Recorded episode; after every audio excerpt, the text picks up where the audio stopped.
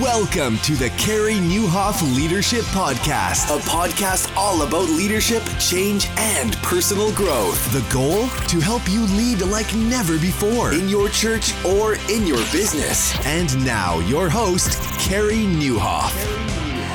Well, hey, everybody, and welcome to episode 141 of the podcast. My name is Carey Nieuwhof, and I hope our time together today helps you lead like never before. Well, today's conversation is so refreshing. You know, because social media, let's be honest, it just it's everybody's best game.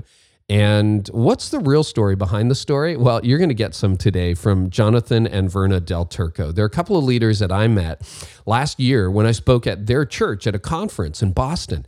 And it was an amazing couple of days, but meeting them was a real highlight because they've done this together in ministry for 40 years. And you know what? They're honest. They they talk about how, they almost killed each other, not quite, but close, and how it was really tough at the beginning, and how they've worked through it, how they figured out to work together. And I just find as a leader, when people are honest and transparent, it just makes me feel so much better about my life. So maybe this will give you hope and give you some encouragement. And I just applaud them for their faithfulness both in their marriage and also in their ministry. But I love their honesty. So you're going to meet a couple of new leaders today that I think you're going to love. I loved them for sure. And so that interview is coming up today. Also, want to let you know hey, we are in the final week of the High Impact Leader launch. That's right. We opened up the High Impact Leader course, which is all about getting time, energy, and priorities working in your favor. Now, the backstory to the course is, as a lot of you know, 11 years ago, I burned out. And I have been committed in the last 11 years to finding a new rhythm that doesn't lead to burnout. But what I accidentally discovered is a path that actually leads to huge productivity gains, which is why I've been able to write books and speak to leaders and work at a church full time and and actually do podcasts like this and like I'm I'm just I'm the most shocked person. It's like how did this happen? And so many of you were asking, I thought, I'm going to write this stuff down. And the High Impact Leader course was born. And what I do in the High Impact Leader course is I just share everything I've learned about getting time, energy, and priorities working in your favor. Now, we've had a lot of leaders go through this already when we opened it up the first time. And I want to share a little bit uh, about their story. Um, Stephen Nelson, who's a lead pastor of Awaken Church and a church planter, said, By the way, I've been sticking to the fixed calendar for seven days now. I'm getting far more done than before. I'm hitting my goals and what few deadlines I have with more free time than I anticipated. It's a great change. The staff at Red Rock Church in Colorado Springs went through it. Pam, one of their uh, leaders, said, it, This is a game changer. Al Kazi at Gwinnett Church wrote, First of all, he says, I just really appreciate your help in getting this information to our teams to help us understand how to work more efficient. As I told Jeff Henderson, our lead pastor, I had a 30 day planning meeting before we finished this exercise from 1 to 3 p.m. It was a disaster. Nobody was focused. Everyone said the meeting felt long. When we finished the high impact leader, I said, Well, no wonder. I'd never thought about the fact, Al says, that everybody was just tired at that time of day. So, what Gwinnett Church has done is completely reorganized their calendar and schedule as teams and as individuals based on the high impact leader. So, uh, I could go on and on. I won't, but there's a lot of changed lives as a result. And that's what I hope for from you. So, you can go to the highimpactleader.com. You'll see there's different editions, including a new premium kit that we're releasing. So, uh, there are limited quantities. We may be sold out by now. I don't know but it includes a moleskin journal, um, a physical kit. All the different levels of the high impact leader course come with private Facebook access. I'm setting up a, a, new Facebook group. I'm going to be in it live, and you can get access to that. And for those of you who have purchased the High Impact Leader course before and enrolled, there's some upgrade there. So you can get some of the new materials we're offering at um, a lower price. So, anyway, go to the highimpactleader.com. It actually disappears at the end of this week. Thursday's the last day. So don't wait because the course is going to close and it's not going to come back for a long time. So, thank you to all of you who've made that great. Also, want to thank uh, a brand new partner to the podcast, and he was our guest last week. That's Tony Morgan and he runs the Unstuck group. And, you know, I, I, talk to church leaders all the time. We all get stuck, don't we? I mean, I get stuck, you get stuck. And, you get stuck for different reasons. Big churches get stuck, small churches get stuck. Well, what the Unstuck group has done for us at Connexus Church has brought us an outside perspective to help your team assess your ministry's health. I've used them as a leader. Um, well, a number of years ago, five years ago, we brought them back in a couple years ago to help us with visioning. So, whether you're stuck on team, stuck on visioning, stuck on strategy, they can help. They've served churches from under 100 in attendance to over 20,000. And if you want more information, go to the unstuckgroup.com. Also want to thank trainedup.church. Man, they've got a brand new program out there for you to help you train your volunteers. And imagine this, imagine 100% of your volunteers trained. You can do that by producing your own training material and then uploading it to trainedup.church so that they provide the platform for you. They actually have done for you training videos already, or let's say you have the vision but you don't have the gear, you can actually do a pay as you go video production service that they offer. And uh, you got to check them out at trainedup.church. And thank you for our partners because they make this podcast possible. So uh, give them a shout out, tell them I sent you, and thanks so much for listening. And here is what I think is a so refreshing, honest, life giving conversation with Jonathan and Verna Del Turco. Well, we're doing something a little bit different on the podcast, and I'm really excited for this. We have um, Jonathan and Verna Del Turco on the podcast today. Welcome, guys. Thank you. Hi, Carey. It's great to be here. Yeah, we met, uh, what, at the end of 2016. You ran a great conference at your church uh, in Boston. And uh, I was watching the dynamic between the two of you, married for a long time, leading together for decades. And I thought, we got, we got to have this conversation. We really, really do. So give us the, the quick background on uh, the two of you and your leadership and your time in ministry. Well, we, we've been in ministry 40 years. Uh, this June will be 41. And um, ministry and marriage at the same time, uh, 40 years. And uh, we we have we had a vision from the very beginning. Even though in our upbringing we only saw the the pastor uh, leading, we never saw the wife. Oftentimes, never even knew who the wife was. Hmm. And we had it. We purposed in our hearts that we wanted to work together. Never saw a real good example, uh, but knew in our hearts that this was something we wanted to do. And so we kind of pioneered, not knowing a whole lot. We started meeting a few people that uh, were working together, and uh, we thought that's exactly what God has in our heart to do. And uh, we knew that there would be some things we'd have to press through and learn and develop in, and and uh, we're grateful that we did. So we've been at this a long time. That's great, Verna. Is that the truth? You got you got to tell us. yes, we've been at it a long time. We've, we've been married 41 years, but I like to say the first five don't really count because they were they were more than bumpy for us. Um, oh my. And yeah. the hard part was that we didn't really have anybody to help navigate us through all that. In the circles we were in, nobody talked about anything. And it's what I really appreciate, Carey, uh, today about all the young ministers coming up. They they'll see a counselor if they need a counselor. They'll talk to somebody. They'll get the help that they need. That wasn't the culture that we were in in our denomination. So we suffered privately for several years. Oh, that's hard. I mean, so you got married in what, 1976? 1976. Um, yes. I was 20. Jonathan was 21. And uh, we went right into full time ministry right out of college. So we didn't even have a breather. Wow. We didn't know what we were doing or how to do it. And nobody seemed interested enough to help us along the way. So.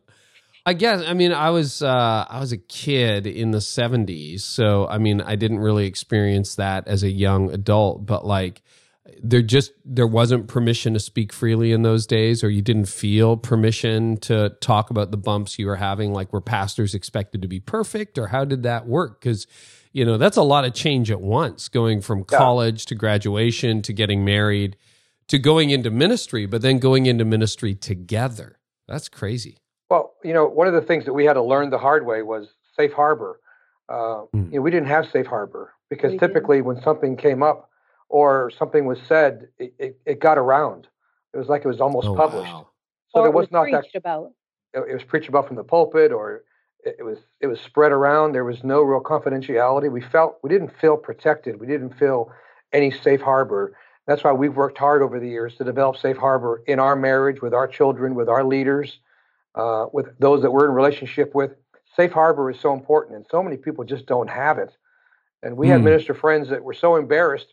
What would people think? And they're not married today. They could have gotten help and could have saved themselves, could have saved their marriage, ministry, but nobody got help because nobody knew where to go and and it wouldn't be confidential. So no safe harbor. Well, and you are kind of living in a fishbowl. I mean, I've heard yes. a lot of pastors describe it that way, and a lot of ministry leaders describe it that way. You feel like your life is on public display. So, to the extent that you're comfortable, share um, a little bit like what made those first five years tough, other than your two human beings trying to figure out how to do life together. What were some of the flashpoints you had in those first years of marriage? Well, we were very young to begin with. I mean, both yeah. Jonathan and I came come out of very strong Christian homes, so it wasn't that we didn't have examples. The longevity is in our family. My parents were married 70 years. Jonathan's parents just celebrated their 65th wedding anniversary. So we were around good, strong marriages and we loved each other, but we just didn't know how to live together and then be thrust into ministry uh, was just really more than we could handle without anybody to talk to and help us navigate through those first years. That's why we have such a heart for ministers and all these young couples going into ministry today. We want to be there for them. Yeah, yeah and I, I was extremely selfish. Um, there's no doubt that Verna was the giver, I was the taker.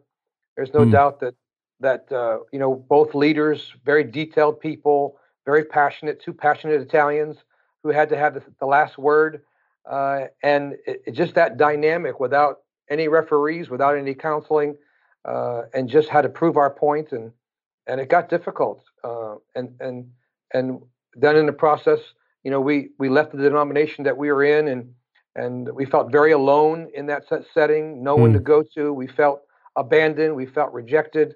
Uh, we felt like we were in a in a very dark place, and uh, it it just got from bad to worse and uh, really decided in separate rooms that we were uh, going to leave the ministry in the early uh, early 80s, and uh, just felt like it was it was too hard. We weren't going to do this, and uh, it became very difficult and one that we just didn't have the answers to, and we just had to press and not quit and not give up.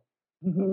One of the turning points for me, Carey, was just uh, one time I had a loan with the Lord, and I was just I didn't I didn't know what to do. I was really unhappy, sure. and uh, He spoke something to my heart that I will never forget, and I have shared this over the past forty years. And He very quietly said to me, "Verna, the strength of your ministry will come out of the strength of your home." Mm. And I have never ever forgotten that. And through the years, at that moment, that was uh, a new launching point for us. The strength of our ministry will come out of the strength of our home, which meant we needed to give attention to us and to our home. And out of the strength of our marriage and our home, we would have a strong ministry. It's very yeah. easy to get that backwards, isn't it? To yes, it because is. extremely.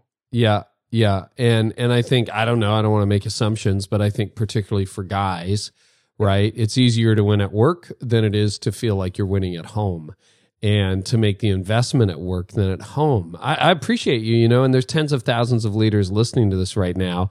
And you've already rung the bell of thousands of them going, yeah, that's pretty much how I feel. Like everything's changed and nothing's changed. Do you know what I mean? In 40 years, yeah. that a lot of people probably still don't have safe harbor or they've got one or two people, but they feel like they're living in a fishbowl and uh, home is coming at the expense of ministry. What were some keys to you guys getting through those first five years? Um, for me, it was knowing that we were so unstable that we had to hang on to something that was stable because uh, mm. we were all over the place. So we had to hold on to something that was stable. And for me, it was, even though I was brought up in a Christian home, it was having a relationship with the Word of God that I had not really had at that point. I loved God. I loved the work of God, but I didn't have a relationship with His Word. And I knew one thing that the Word said it was forever settled. And we were so unsettled hmm. that we had to hold on to what was settled and what was stable. So it started a new relationship with God and His Word. Uh, for me, I don't know what Jonathan would say for that. I think he would agree, but for me, totally it was having to hold on to what was not going to change because everything around us was changing. What was yeah. it for you, Jonathan? Well, for me, uh, one of the things that the Lord spoke to my heart um, was to have a strong, secure love walk. And um, so, you know, one of the things that I've realized is our lens, our our our our core was unhealthy. So everything we looked at was unhealthy. Mm-hmm. And so, you know, we, we we view life not as it is, as we know it's said, but as we are. So yeah. uh, so life was a, a lens that was very an unhealthy me. And so I saw everything different. I saw everything wrong. And I, I felt like the Lord spoke to my heart and said, There's this love is the master lens. Love will absolutely clean up all the other lenses. And, and when you have the your view of love from the nature of God on the inside of you, and love becomes your lens. Like for instance, I, I had a, a, car that had a, a GPS system, and uh, one day I put in the address and it told me to go left, and there was no left. It so it told me to go right, and there was no right. And so I put it in again and realized, whoa, something's really wrong with this. So I went to the dealer, and and lo and behold, somehow the internal mechanism of that GPS turned to the central part of the United States. And and no matter how good my address was, it wasn't I couldn't get there from here. Huh. Because my my internal lens was wrong. And so when good. when they fixed the GPS, I could put the right address in and get to where I had to go. And so love and and reading the love chapter every day. The Lord gave me instructions about reading the love chapter every day, uh, going through that on, in the amplified version, I had these affirmations, these declarations that I made over myself, and and changed my view. So love became my lens, and really became the key to everything from leadership to loving my wife to our children to adversity. Um, it, it, it absolutely changed because I saw life differently through the lens of love instead of just myself and my feelings, my selfishness. Totally changed everything about our life, our ministry, our marriage, our fruitfulness, our longevity. Um, that lens made all the difference in the world. It sounds like the two of you came to, um, you know, a different place or a healthier place. Almost like was it individually? Did you go see a counselor? You said you felt very alone, or this like was just the providential grace of God that you both landed in a new place and it was sort of a, a self journey. Is is that what happened? It was definitely the grace of God because we yeah. really did not have anybody to talk to. Wow. So, um, I, and I remember too saying to myself, maybe it'll help if I just stop trying to change him, hmm.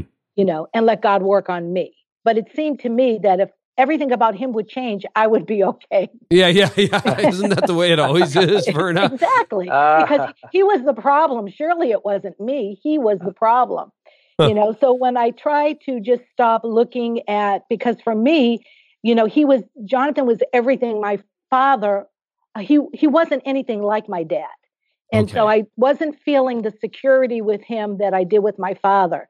Um, jonathan was an only child so he got away with a lot as an only child. So when we got married he didn't know anything about a checkbook or paying bills and those were all things that my dad had taken care of. So i felt you know, quite secure. And now I'm feeling very insecure with this man yep. I'm spending the rest of my life with. Now we're in ministry. We live out of state. I'm away from my family. You know, how do we get through all of this? And I just remember that moment thinking, maybe if I stop trying to change him and and and can see the things in me that need to be transformed, things will begin to change. And it was a, it was definitely a process. Um, but and it was God's grace that got us through, Carey. That's that's really well, no kidding. But Verna, like, I mean, I know people who others would say for decades, hey, you need to stop looking at him and look at you. And for you to find that on your own is is really quite amazing. Well, that, well, we that really was a, wreck. yeah, that was a turning point for both of us because when when I start pointing my finger at her and she stopped pointing her finger at me, um, and we, we just pointed a finger at each at ourselves. Uh, it was amazing when when that when that um, uh, changed in us. What happened was almost 85% of what we were going through changed. There was still all this other stuff that we had to work, but just the change, the fact that I was no longer blaming her and she was no longer blaming me, and we realized that we had to work on each other. I had to work on myself, and she had to work on herself. That change in attitude really began the whole dynamic of our change. That's amazing. And that was around the five year mark in your mm-hmm. marriage? Yes. Yeah. It was. Wow. Did you? Uh, I guess. Uh, did you have kids by that point, or not yet? We did. We had, um, I think, two children by that point. But if I could just mention one other thing that was yeah, really please.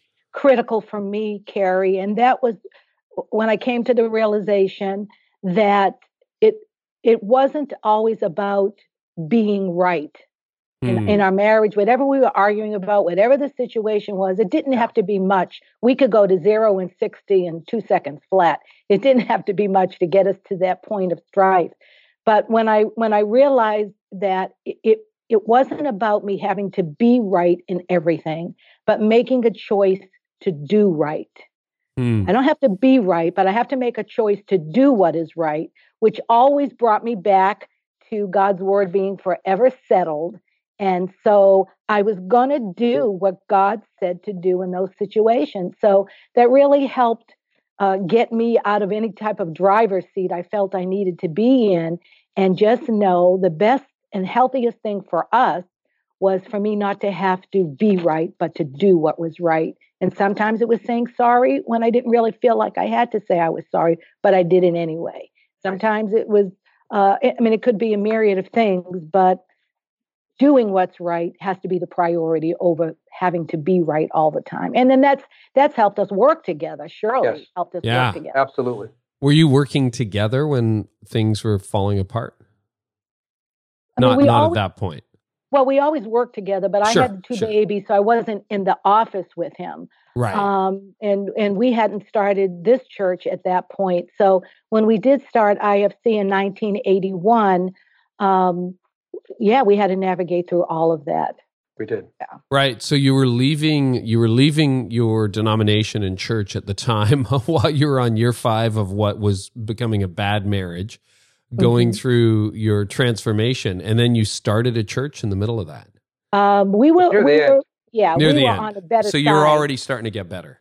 Oh yeah, Wow. we definitely, definitely Uh, were. One other thing, my father gave us such great counsel. Uh, we started the church November of 81. In, in the beginning of the year, we were at our low point, a very low point. And my, my dad gave us some very good counsel. He says, You could be bitter or you can be better. Hmm.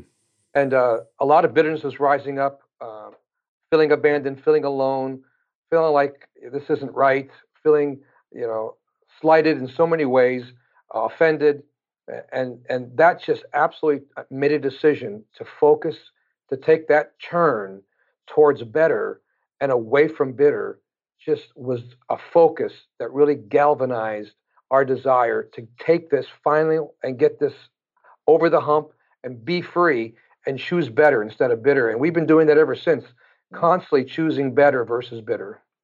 Now, I, I'm going to assume there was stuff to forgive. Um, how did you put your bitterness and your contempt and your anger toward each other?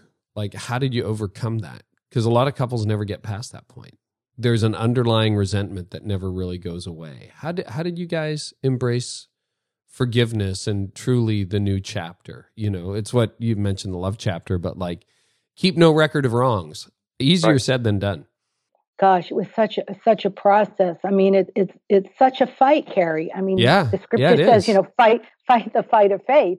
So even when you, you forgive somebody for whatever, we you know we we were both very mouthy, and Mm-hmm. which is something I never was, uh, and and neither one of us were. But we just loved each other. We just seemed to be bringing out the worst in each other. Yeah. we we you know we just couldn't figure out why how can we love each other and be bringing out you know the worst in each other how are we doing this to each other and um, it was just uh, such a process of having to put our feelings down and how we felt go back to what was stable.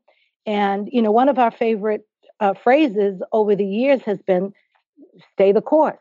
Just Hmm. stay the course. Stay steady. Let's just stay the course. And we made a very we made a commitment in the beginning years of our marriage when things were really bad that we would never talk about divorce and that quitting was not an option for us. Those are two things we said. We will not talk about divorce and quitting is not an option and i think those two commitments that we made to each other just kept us pressing i mean we're stubborn Yeah, So- yeah. it kept us moving in the right direction towards you know towards restoration because we said we said horrible things to each other. Our words sure. were weapons, and uh, and they don't go away fast. You you relive those words over and over again, but over a process of time and just committing ourselves to not quit. Uh, again, God's grace just carried us. And when I think about those times, Carey, how bad those first years were. Now on this side, it seems like a dream. I think, was that really us? Right. Were we really that bad? Did we really say those things? And I think that's a work of grace that God does in us too, where mm-hmm. you can mm-hmm. think about the past and think about hurt, but the sting is gone. You know, and I would say that to any couples listening today, if they've had issues in their marriage, things they've had to forgive each other for, God will help you, and the time will come where you will look back and you'll you'll know it happened to you, but the sting of it will be gone. Absolutely. Well said. Yeah, well said. Well, uh, let me ask you because you've had now uh, 35 better years, right, of marriage. Yeah. Mm-hmm. What yeah. are some personal guidelines or boundaries that have helped you guys stay the course? Oh my, we um, you know, we we we determined in our hearts that because we weren't quitters, because we knew that we had uh, an absolute desire to make a difference in people's lives, uh, that we just knew uh, that we were going to um, put our whole heart and soul into this, and that we understood the fact that God would bless our hand, whatever we put our hand to. We knew that we had to stay busy. We knew that we had to be had to be about people, and we made up our minds right away that we weren't going to make it about us, that we were going to make it about others. Mm. Uh, one of the things that we say over and over again that we always want to outgive the givers. So mm. generosity was very important to us. The giving part. There's something about being a giver. There's something about looking at somebody else's need. There's something about pouring yourself into the the needs of others, the lives of others, and and and not being afraid to get your hands dirty, not being afraid of of really getting involved with other people's lives and using uh, the gifts that God's given us, the gift of communication, the gift of love, the the gift of understanding and, and having a heart for people. We develop the sixth sense, as many leaders do, hmm. uh, for people, reading between the lines and hearing what somebody says, but hearing the emotional part between the lines. And sure. that's really where the needs are met when you can read between the lines and hear the emotional part, not just the factual part that they want you to hear, but there's something about reading between the lines and hearing the real heart of someone that you really can feel what they feel and and tap into their the, the the center of their issue. And it really it makes all the difference in the world because this relationship begins to develop trust begins to develop. And so we at this point understood safe harbor. And it made big difference knowing that we are pouring ourselves into making sure that we made it all about people not about ourselves hmm. other boundaries or guardrails that to guidelines that that helped you stay the course I think one of the things too is that I know a lot of uh, ministers joke about this, but one of the things that we didn't do was quit every Monday morning. I know right. every minister wants to quit every Monday morning. And we just said, you know, we're not going to say that, even though we feel like it. And then we've had over 35 years, we've had a lot of really bad Sunday mornings. Um, and you just, we just say to each other, there's always next week. Next week will be better. So mm-hmm. I, I mm-hmm. think a lot of times, you know, your mindset and what you're going to do and what you're not going to do and a couple coming to the place where they make those decisions and what those boundaries are going to be i mean boundaries go into many areas how you deal with the opposite sex how you're going to deal with your mm-hmm. staff mm-hmm. how you're going to deal with people so discussing those things is really important. So like i said we said we're never we're not going to talk about divorce. We're not going to quitting is not an option for us. We're not going to quit every monday morning. We, we'll fix it next week. There's always next week. So, um, what are some of the guidelines, uh, uh, the specific areas you want us to touch on when you talk about guidelines and boundaries? Yeah, like if you have anything more specific, this is good because I mean, you've you've got a vibrant yeah. marriage and vibrant leadership for four decades. I think we're all listening. If there's anything else, yeah. if not, we'll move on. Well, the, there there was the um, the first time as a pastor. You know, I heard that pastors go away to pray. So that's one of the things as a young pastor. I guess. Well, I guess I better go away. You know, to pray and hear from God. So I checked into a hotel. So it was first time. Church is brand new. Um, the the lights went off that night, and I get a phone call, uh, and it's a, a, young woman's voice asking if she wanted to come up to my room. if I wanted her to come up to my room. I thought it was, I thought, what? I mean, all these thoughts went through my mind. How, how do you know I'm by myself? This is a, wow. a pretty nice hotel. Um, and at first, and she she made some comments, and at first I thought, is this you, Verna? You know, thinking she's kidding around or thinking that she's making fun or trying to set me up. And I realized right away that, it, and she and the voice said, "Who's Verna?" Um, and so she started wow. talking about how what age she was, where she went to college, and and so forth. And and I, so it wasn't very soon that she said, "What do you do?" And I said, "Well, I'm a minister. I'm happy married." And click, um, and and the phone went down. But uh, I, the, the lights were out, and I began to think, I wonder what she looked like. I began to get these thoughts, and I knew that what I needed to do was needed to call my wife. Mm. And so I I called Verna, and and Verna, she was the most amazing. She didn't overreact uh, like some woman would have. She didn't say, "Who did you flirt with in the lobby?" and "What did you do?" and "You're always so kind and you talk to so many people." Um, and she said, "Oh, this, this is the devil." And she immediately prayed for me, and said, and and really commanded whatever was trying to happen to to come off me, my thought life, everything else. It, it totally went away, but her response totally changed everything about how we handle any kind of time we feel uncomfortable mm. with the hmm. opposite sex. We are so free to share with each other. She gets a hug that she doesn't like. I get a hug she I don't like. I'm on an airplane. I'm in an ex- exercise room. Something happens. A, is passed. Something is said, and I immediately call my wife. We we have this bond for you that that absolutely we were not intimidated to share things that some other couples might you know open the door for more arguments. We had such liberty and freedom in that, and that really helped create a boundary. Not knowing that back in the day, it has become a mainstay for us that has kept us safe.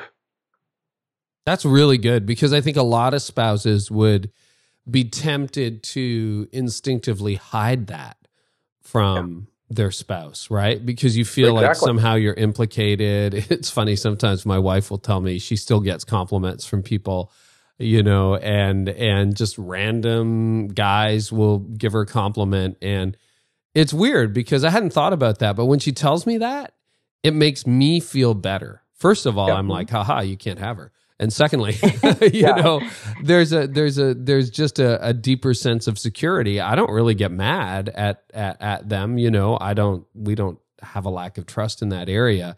Um, but there is something that's actually ultimately bonding about that. The thing that we learned was if Verna would have reacted adversely, the next time I would have shut down.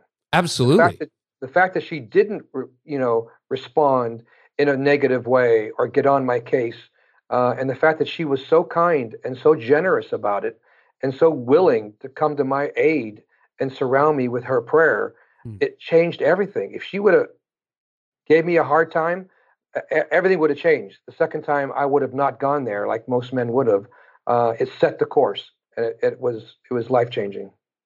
How would you say you have stayed fresh over the years? Like it is four decades of marriage, but I mean, I think I've spent enough time with you guys in person to to sense a passion for you. There's no there doesn't seem I'm sure you've had fatiguing days, but you know, you you you meet leaders who have done it for a while and sometimes their eyes are dull and you know the words are there but there's no passion behind them. And i don't pick that up in you guys. I mean you you love ministry you love life you love your family you love each other and you're thinking more about the future than you are about the past or the present. How Absolutely. how have you done that? How have you stayed so fresh and so vibrant and excited about the future? Well first i would say you know for the people listening to this not to think that Jonathan and Verna's life has not been without, you know, adversity and opposition. It, has mm-hmm. been a fight to get to where we are today. So, you know, that part of it hasn't been easy, and we've had to travel that journey, you know, together. So, getting to where we are now, uh, where we are now, and living in the peace and joy that we do was not an overnight. There's no overnight success. You know, right. anybody that has an overnight success, it's a long night. You know, it's a very long night. and so I, I, don't want anybody thinking that Jonathan and Verna have been, you know, like this for 41 years. We're we're happy now. We're content. We've always loved ministry. We've always loved each other. But living together and working together has been a journey. Um, and I feel like we're we're in the victory part of our journey and have been We love life. We've always loved ministry, Carey. We've mm. always loved um, yeah, the people of absolutely. God. And um, the people here at IFC have been so good to us. They've just been yeah. wonderful. You know, we have some 60 nations here at the church. So we've got people from all over the world who trust these two Italians to, to take them closer to God. And it's humbling. Our knees knock all the time thinking about the responsibility that's God, that God has given us. That really, every time the doors of IFC open, the nations gather here and uh, and we love it. We've always loved it. I, I, don't know how anybody can have passion, at, at least in ministry and being a Christ follower. Our passion has to come from our fellowship and communion with the Lord and with the Holy Spirit. Um, what we do is not, we don't look at ministry as a career. It's not a career, it's a call. Yeah. And uh, God decided to call us, and we don't uncall ourselves. So right. it's a responsibility if we're leading people to, t- to stay fresh. And that number one way, of course, is in the presence of God and in His Word. And everything else we do is an overflow from that. Anytime we hit the bottom of the barrel or we're scraping the bottom of the barrel or on fumes, it always goes back to we haven't been doing what we know to do. And then you start giving counsel out of your head. You start making million dollar decisions out of your head. You right. start making staff decisions out of your head. We're supposed to be led by the Spirit, but if we're not having that time in the presence of God, then then we make really expensive mistakes. Yes. Living life and ministry out of our head. So, what specifically in each of your lives does staying close to God look like in terms of a daily routine? And sure, we all have days where we miss it, we skip it, you know, we get that. But like when you're on, what does that look like? What does your quiet time, what is your time? How do you know you're hearing from God? And what are the daily disciplines you do to keep that? Well, for me, obviously, it starts with, um, you know, I'm a worshiper, so I, mm. I I like to worship. I like to put my my my uh, earbuds in. I like to make sure that I'm I'm listening to good worship music. Um, out from that, it just it calms my soul. It gets me started in the right direction. Um, for me also, I think for both of us, uh, we have we have written out uh, certain declarations from God's word about us and about how we see ourselves in hmm. God's word, and we declare those over ourselves daily. Um, who we are about our health, about our, our attitude, who we are in Christ. Um, there are certain things that we have just said over and over because we find our identity in God's word. And so, again, going back to God's word, going back to making these daily declarations over ourselves um, about everything, about you know that that those in Him realities uh, of who we are in Christ make make a world of difference. Uh, and so it'll go back and forth, and but those those declarations have really targeted us and caused us to really realize what we have because we are the redeemed of the Lord, because we are His children. You know, can you give me a, an example of of what one of those declarations would be for you? Yeah, I I, I say over and over again that that um, I operate that that the fruit of the spirit are working in my life on a daily basis, and it's obvious to others, and I benefit from it, and others benefit from it. So mm. I'll talk. I'll, I'll say the fruit of the spirit, Now I'll, I'll list the nine. It just kind of kind of rolls out of my mouth, uh, you know, about the fruit of the spirit, or about that I am I, one of them is I say all the time I am ready for anything and equal to anything through Christ who infuses inner strength in me. I am self-sufficient in Christ's sufficiency. Isn't um, that interesting? I've heard Craig Groeschel talk about that, like making declarations. Uh, and and it's interesting because I mean, if you go right back to like the 1930s, I think it was Napoleon Hill, Think and Grow Rich. For anybody who's ever read that book, it's kind of right. inter. It's kind of you know, pre Tony Robbins, Tony Robbins type stuff. Not quite, right. but um, you know, he does that declaration. Like he does those declarations, and I think that was an appropriation of of you know even some of the Psalms or that sort of thing where you know the enemy throws lies at us that we mm-hmm. are not loved that we are not you know that god doesn't care about us that god won't use us and i think that's a really interesting discipline and not one i hear a lot of people doing well, it's great. basically what it basically is is agreeing with what God has already said about us. Right, and what's you know, actually true. It, it it actually exactly. it's who we really are. And so our heads want to tell us we're something else. The enemy wants to tell us we don't have what it takes. Um, people want to tell us that. They're very free to tell us we yeah, good yeah, what we do. So we we choose to agree with what God has said, and uh, it just brings you to a different place. And we have to do that all the time because the voices out there are so loud, telling us what we're not. Especially in ministry, everybody's comparing themselves to everybody else, and now you know with even Twitter and Instagram, everybody. I don't want to say everybody, but you know, I'm a woman. It's everybody and always. Yeah. Women are known to do that, and. Uh, but uh, so many people every week will will list how many people they had, how many salvations they had. They just opened the church. It's 5,000 people their first Sunday. And, and, you rejoice with all those people. But then you got to deal, you know, in your head, my goodness, we've been here for 35 years. Just stay in the course. stay in the course.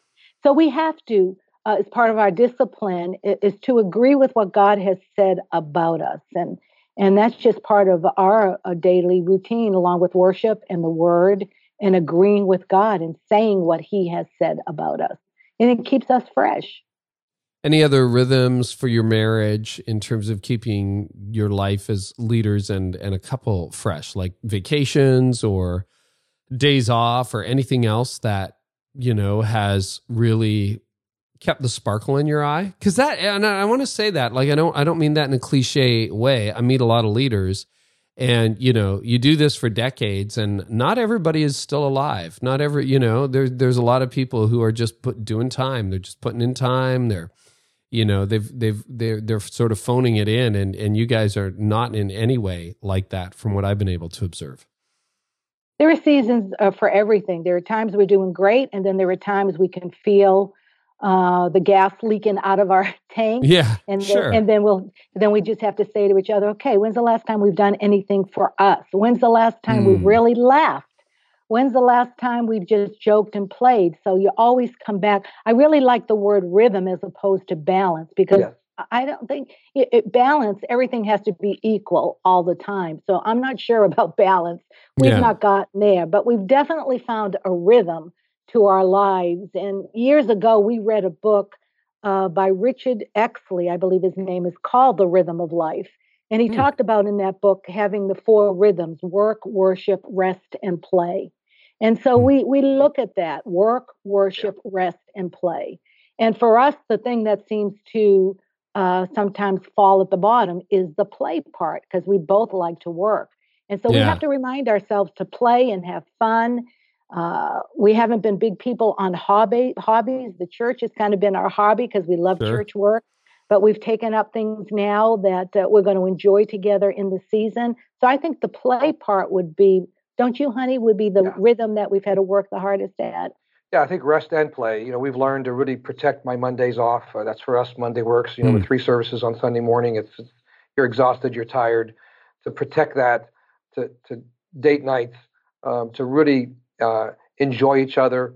You know, when we did the five love languages, it's a great book. Yeah. Uh, you know, our love languages, our top, our top ones were both very different, and we had to learn to really love each other through um, the, each other's love language. And hers was quality time, and and you know, being an only child, my quality time was with me. And so, yeah, um, yeah so I he had enjoyed to learn, his company. I enjoyed my own company. So I, I had to learn that quality time was not just with me. Quality time was together.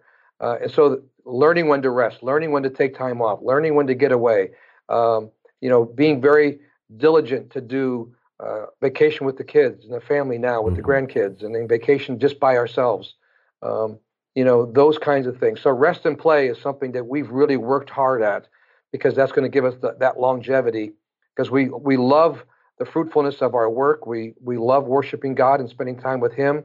Um, and, and the rest and the play part has really uh, buoyed that up to make us strong to be able to do that on a, on a high level yeah. for a long period of time.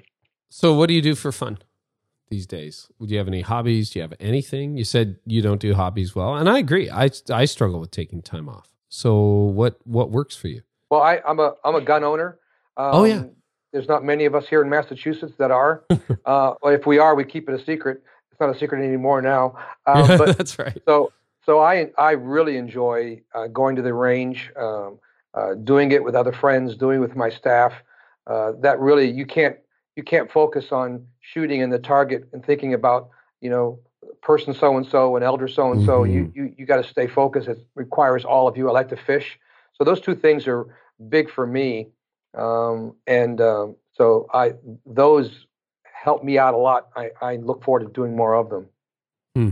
I, am a people person, so I I just enjoy time with the girls, uh, whether it be my daughter, my daughter-in-law, my granddaughters. Um, I enjoy time with the, the women on staff. So I, am a people person. So I like to be around people. I enjoy fellowship. Um, and, and that that's life giving to me. And I think that's what everybody has to do is find what is life giving to them because we're giving out so much. You mentioned your kids. How is it that as you've sort of raised them in the church, they I think they're all part of the church now and involved in ministry. What were some keys to that for you? We have two children. Our son, Jonathan, um, is the director of all the media creative teams here, productions at the church. And our daughter, Lorianne, is the elementary director here in our mm. children's ministry. And our uh, daughter in law is in, on staff here, and our son in law is part of the band. So it definitely is a family uh, ministry here. I, I think that when God calls a husband and wife, I think the children are graced for that as well. Hmm. And so from the time the kids were little, we included them in just about everything that we did. We took them to conferences when they were little. We wanted them to be around men and women of God. We wanted them to hear and and for those things to be enjoyable to them. And we were real. And I, I asked my son actually again before we went on uh, this interview with with you, Carey. I asked him that question, and he said, what he always tells people is that the reason he still loves God and ministry is because what he saw at home is what he saw in the pulpit. There was no hmm. difference. Mm. Mom and dad at home or mom and dad at church were the same. So that really helped them uh, with the authenticity of ministry to see us with challenges at home, but also to see how we prayed as a family and navigated through those challenges yeah. and uh, and how we love ministry. We were very careful not to talk about the church or people in front of the kids. Yep. We didn't do that. We didn't talk about other ministries in front of. We we check each other on on that, even as husband and wife. If we start to go there, we'll check each other. Now let's not go there. So that hasn't been part of the culture of our home either. Um, but the kids have always loved ministry, and we've done what we can to nurture that in them. Hmm. Absolutely. Well, let me ask you, what has been your greatest challenge in working together? Because as the kids got older, I mean, you're very involved. You're basically what a lot of people would call an executive pastor, Verna. And then, mm-hmm. Jonathan, you're the senior pastor. So you're the executive director. Um, you've been leading the staff, executive leadership team meeting, overseeing the five main leaders of the church, Verna. How have the two of you done that? I mean, really, it's a one-two punch, right? That's what it is. It's it's like it's not like oh, you're off in some corner working somewhere else. You guys are really on the same team at the heart of the ministry. How do you do that and stay married and still like each other and have a healthy church? uh, I, would have to go back again to that first year of marriage. Uh, during that time where I was really, you know, seeking God as to to who he wanted me to be and what did he want me to do and I'm I wasn't I'm not of the personality to be really in front of people. I like to be behind the scenes. I prefer mm-hmm. to, prefer to be in the kitchen cooking and serving as to be in front of people. But uh, Jonathan asked me to help me help him with this and I had the gifting to do it. So I I do what I do not because of the need to be seen or I've got to have a part in this. I do it because 40 years ago, I saw in the scripture where it said that I was to be a helpmeet to Jonathan and to mm. and to hmm. help him. And when I looked up that word helpmeet, it means to surround with aid and assistance, continually hmm. surround mm. with aid and assistance. So I settled 40 years ago that my call was to surround Jonathan with aid and assistance and his call, which is really what submission is submission, sub being under the mission. So I'm under the mission and I support him uh, with the gifts God has given me. Has it been a challenge working together? It, it, was. There were a lot of tough times that I thought I'm. I don't need to do this, and then he would ask me to please stay with it. And once we got into, you know, a rhythm with each other, it has worked really, really, really well over the over the mm. past year. We had to learn our lane. You know, we had to get right. in each other the right lane. Verna's a planner. I'm a free spirit. Um, sometimes her planning. He's a lack of a planner. Yeah.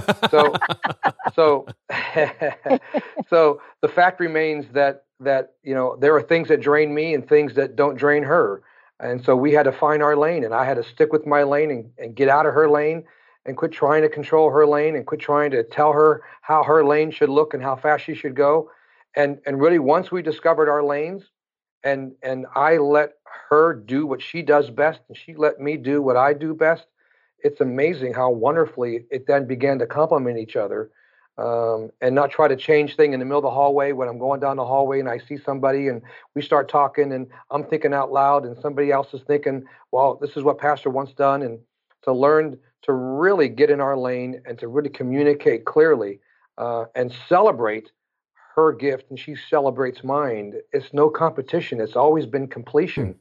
And we do complete each other and we stay away because the competing part is just too hard, too stressful. Yeah. Um, no fruit comes out of it. No. Um, and once we've gotten to each other, the right lane, it's amazing how fast and how productive we have become. I don't do anything on my own. Everything in terms of, you know, decisions, everything I do is in line with our core values and the vision. Sure.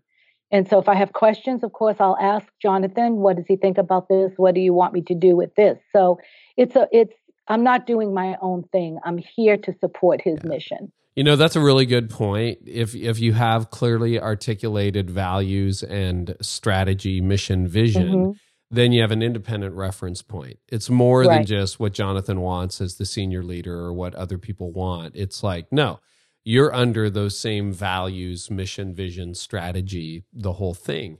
Um, what do you do? Because my parents worked together successfully for over 25 years. And, uh, you know, I was always amazed, like, you know, being in the workplace myself now in ministry and, and like, how do you not bring it home? Or did you bring it home? Like, how did you, how was it not just the 24 7 conversation that I could imagine it would easily become? For me, I could do it 24 7 because yeah. number one, I like to talk.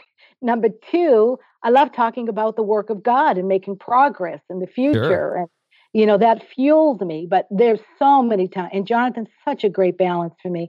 I can't tell you how many times I come home from the office and Jonathan would have to say to me, take that director's hat off. You don't wear that hat here in the mm. house. So I have to remember, you know, okay, take that hat off now and just be wife um, but those those were some really uh, funny days, weren't they, Jonathan? they were.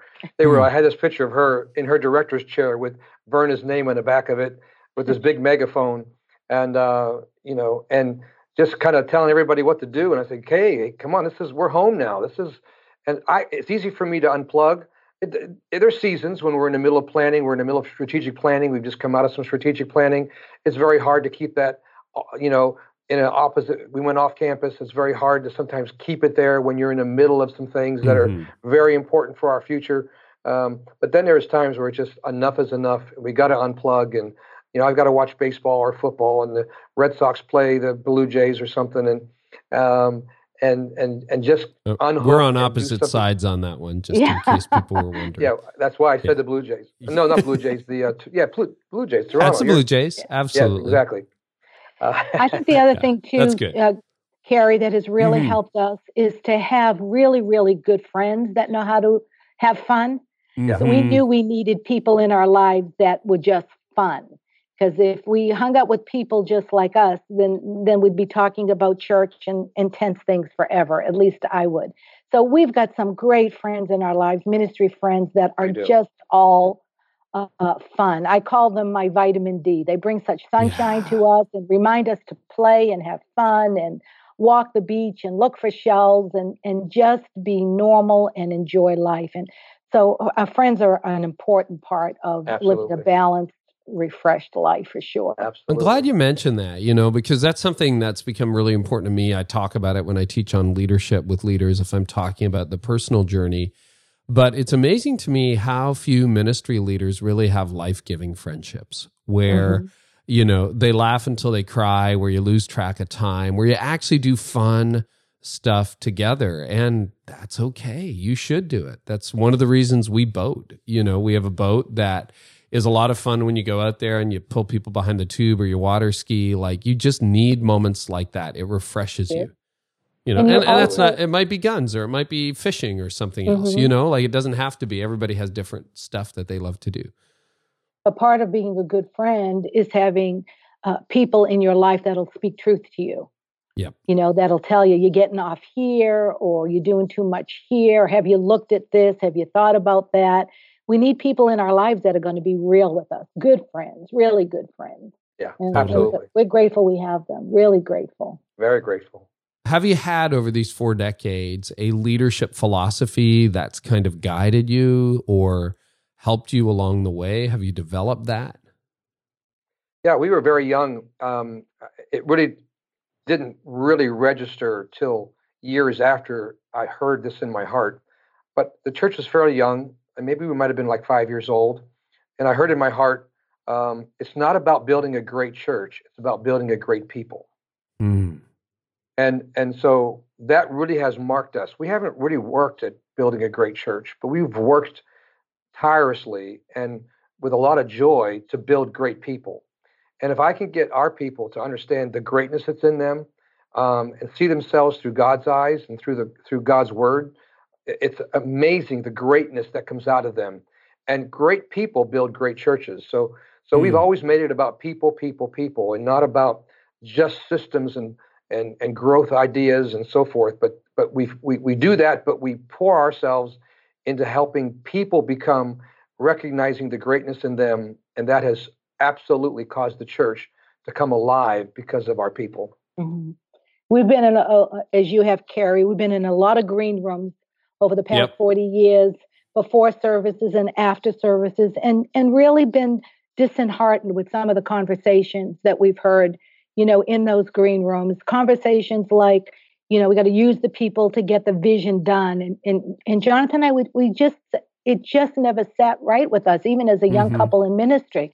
Use the people to get the vision done. What does that mean? The vision is the people. The vision is developing people, not using them to get your agenda done. God's agenda is to develop and disciple people. So hmm. that has really been our philosophy. It's not about building a great church, it's about building a great people. And it helps keep your heart right in what you're doing as well. Oh, that's great. Now, one of the things you guys have done, because you've been in this church, which you started in 1981 for over 15 years now, and almost, uh, sorry, 15, 35, I can't count, mm-hmm. um, 35 years, but you re engineered it. Like you did a radical overhaul, what, about a decade ago? Do you want to talk about that? Because I always think it takes courage to change what other people have started. It takes deep courage to change what you started. So tell us mm-hmm. about that. Yeah, that's such a such a profound statement that you make, Carey. I've, I've heard you teach that several times, and and uh, six years ago, actually, um, we we really began to implement some changes because we needed to reach the next generation. We just got mm-hmm. comfortable. Uh, we got set in our ways. We had reached plateaus uh, we were not in a very healthy place. I, I, I, learned that there's three seasons a church goes through: uh, the movement, the museum season, and the mausoleum. Um, mm. And in the movement, the, you're risk takers. In the in the museum, you're caretakers. In the mausoleum, you're undertakers. yeah. And, and, and so you know we had gotten comfortable. We were no longer really being risk takers. We started to be caretakers. Um, and we were just kind of coasting and, and we were getting older because we were getting older. Right. And, and, and so I had to learn to listen, the courage to listen to your, to those who love you. So my son began to talk to us and only, like only a son can, uh, about the, the place we were in, kind of stuck in the nineties, um, our look, uh, the way we did things, the way we did worship and so forth. And then a spiritual son wrote me a great letter uh, and really opened my eyes that say, you know, this has to change. If this doesn't change now, we're going to be on such a downward spiral that we mm. might not be able to recover from this. And and we really made up our minds uh, six years ago to aggressively go after the next generation. So that means we we changed style, we changed the way we did things, how I prepared messages. Uh, we we really began to work at becoming more relevant, uh, becoming more of a place where where uh, we included uh, more of, of the next generation in our planning, in our thoughts. Uh, it, it transformed everything. And I began to learn that you get what you preach. And I heard a minister say that years ago. So I mm. taught on change, I taught on generations. Uh, we began to lay the platform and fallow the soil to put those seeds inside the soil so that this thing could grow up. We have five generations uh, here at the church, 60 different nationalities, and and and the, mm. and the good news is we we made these changes because I had 29 years of trust equity um, that that the people willingly followed and trusted us that we were going to make the right decisions and not destroy the church but make it so much better. And now today, you know, we're experiencing the fruit of those seeds we sowed six years ago. And in six years, we we, we doubled in size and wow. we've gotten a lot younger and and it's just been a radical change in everything that we do. Ministry is so much fun. Uh, we, we, we, we have more teams than ever doing the work, and we believe in the wisdom of the team. It's one of our core values, and and uh, we just don't do ministry alone. And it has has transformed uh, the fruit of what God has done. That's amazing. Uh, now, did you get pushback when you started engineering those changes? I mean, we we we didn't get a lot. We we obviously Good. on um, we had some people that questioned, no doubt, but nothing to the point that people left or people no longer wanted to be a part. Uh, we just needed to make it clear, and yeah. uh, so you know, and that's what we had to learn and how to make where we're going clear. We didn't know really where we were going ourselves, and uh, but but people stayed with us and helped us to identify and communicate where we were going, and um, and little by little, it just absolutely made a world of difference. I was probably his biggest pushback, Carey, because um, just bring let's make it real here. I was probably his biggest pushback because I thought it was happening too fast. I thought this change is it's just too fast, too much, too fast. But um, he made a really good point. At that point, he had 29 years of trust in this congregation. They really, really trust us, and and I trust Jonathan's leadership too. So I I just backed up and said, okay, you know, whatever you think, I'll follow you in this. And um, there were some people who didn't understand, but nobody nobody left the church. Everybody wow. stayed with it and and push in the same direction because we were telling them this isn't about us anymore. It's about our kids and our grandkids now. What do you want for your children and your yep. grandchildren? And it helped them just get a different picture than the one that they had. So it was um, quite an experience. Those years of change. I love the point you make that you got 29 years of trust. And, you know, you're going to cash those in or you're going to waste them, one, one right. of the two. And I love the fact that you knew that and you said, we're willing to go for broke for the future. And here we go. I'm going to cash in all those chips. And I think that's a really good challenge to leaders who have been there maybe five, ten years or more that you've got trust in the bank. What are you using it for? And are you really casting a vision that's going to position yourself? Because you guys are coming to um, a season within a few years where you probably won't be in the active leadership role that mm-hmm. you have been for these last four decades, right? And you're handing sure. off a growing, vibrant ministry as opposed to one that's you know needs needs the paddles on the heart to try to to try to help it find some exactly. life. Uh, Got to ask you a few more questions. Sure. Uh, let me ask you this: What's the greatest advice you've ever received? Uh, one of the one that, that came to me. I was a young man, uh, you know, taking everything way too personal, uh, way too sensitive, hmm. um, getting hurt a lot because my heart was on my sleeve. I'm a heart. I'm a heart guy. Yeah. I've learned it, that leadership is more heart than head, more art than science, and so I was in that category. And a young, uh, older minister said to me that I needed to really learn to chill out. He said, "You're not. You just got to learn to toughen up." He said, you need to be like the cover of a leather Bible, tough but still flexible. Hmm. Um, and and I I because he said if, if if you don't learn how to be flexible, if you don't learn how to toughen up, it, it won't be too soon that cynicism will take over. You'll lose your optimism, and you'll become a cynic. And it's something that we work really hard at because cynical pastors are a dime a dozen. Mm-hmm. They're everywhere, and we work really hard at staying flexible keeping our heart tender, doing whatever it has to do to keep our hearts clean. Um, so, so I, I, we definitely had to toughen up. We definitely, we didn't want to get hard because when you get hard, you get brittle.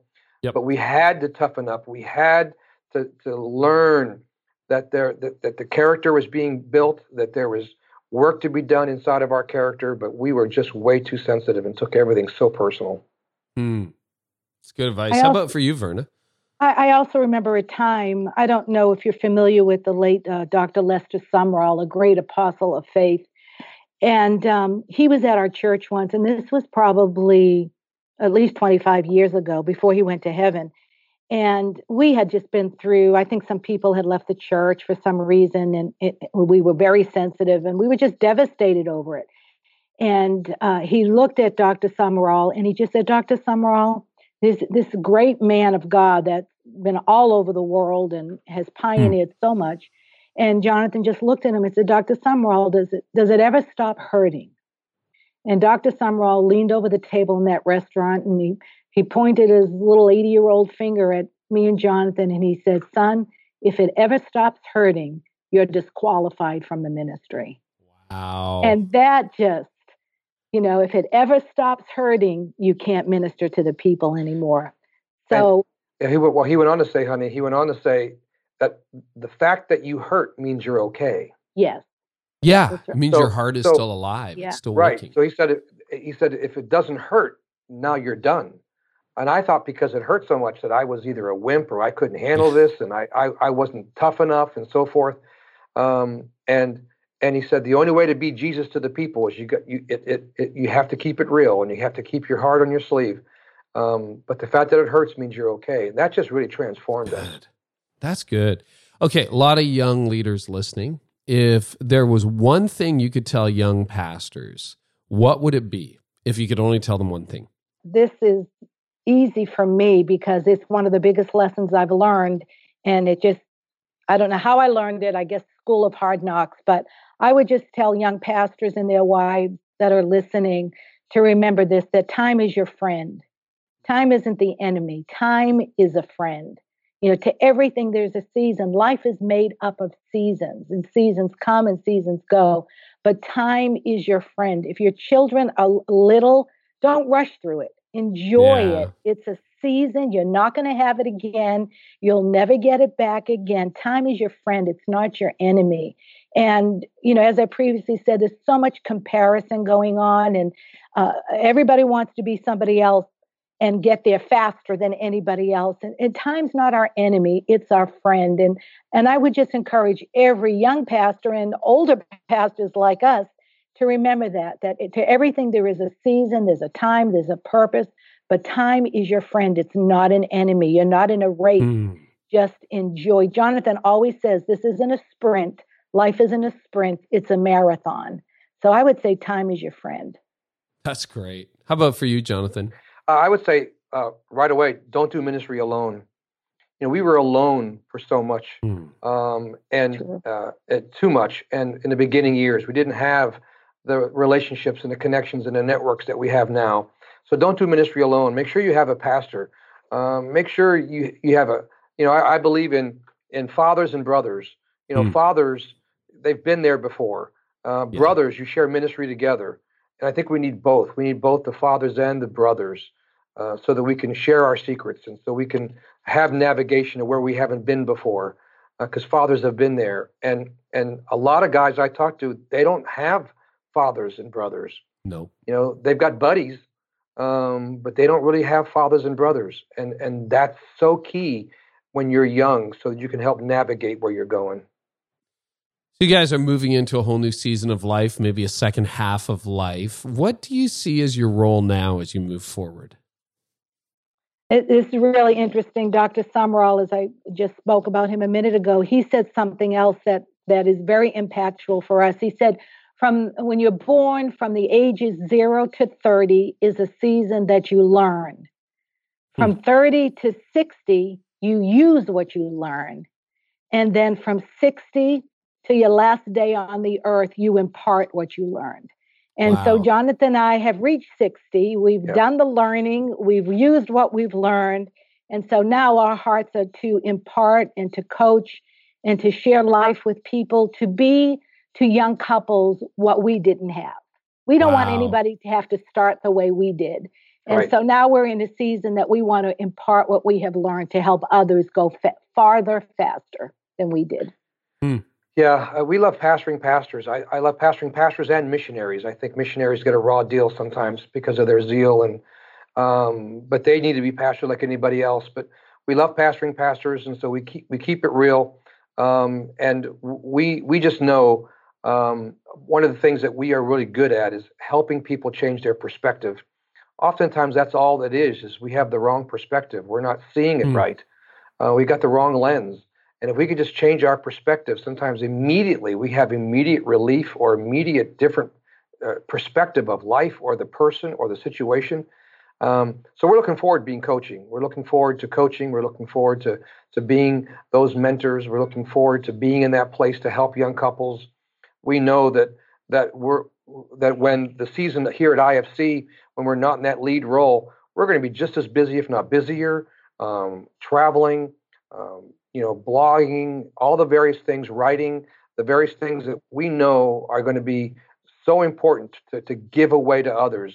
Uh, we're givers. We love giving. We, we Hmm. that's just part of the, what keeps us alive is our generous spirit. Um, and so we really look forward to being those coaches and coming alongside others uh, to help them in their marriage, uh, in their staff situations. Uh, you know, we have a lot of health in many areas, and we believe we have a lot to give. And we're not going to sit in the rocking chair uh, on the Hmm. porch. That's just not our style. And uh, we're we're looking forward to staying busy. Is that something that people have to wait for, or is any of that available now? Like, I'm sure there's some leaders like, you know, this is like we're over an hour, and they're like, I, I want more. Where where can they find more? Do they have to wait, or how does that work? Actually, if they if they want to know more about the church, they can go on to intlfamilychurch.com and see what we're doing there. But we have a new website, uh, Carey, that's going to be launched in April, and that's called staythecourse.com. Okay. staythecourse.com. And there's going to be resources and tools for pastors and leaders, uh, for marriages and families. We want people to finish strong. We want we want young couples to get a great start, and we want the seasoned people like we are to finish strong and to go all the way. So there'll be coaching on there, workshops and events events that will uh, make available to resource these people, and then also the lead conference, which you were such an awesome speaker at oh, which is so a great. time w- where hundreds of people gather here uh, to be refreshed spiritually, but also in their leadership. That's coming up in May 2018.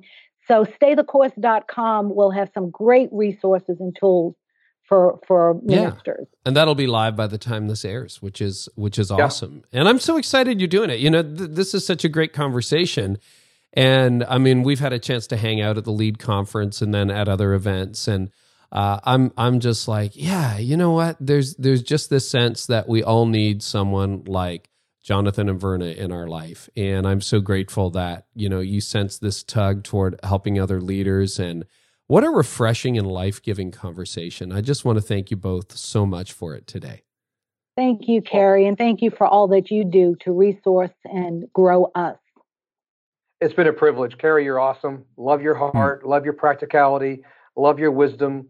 Uh, we draw from it all the time. Your podcast is our favorite, and uh, we we really do value and appreciate you. One of the things that Absolutely. the, the last thing I could say is that we have learned um, that we don't fear the future; we pioneer it.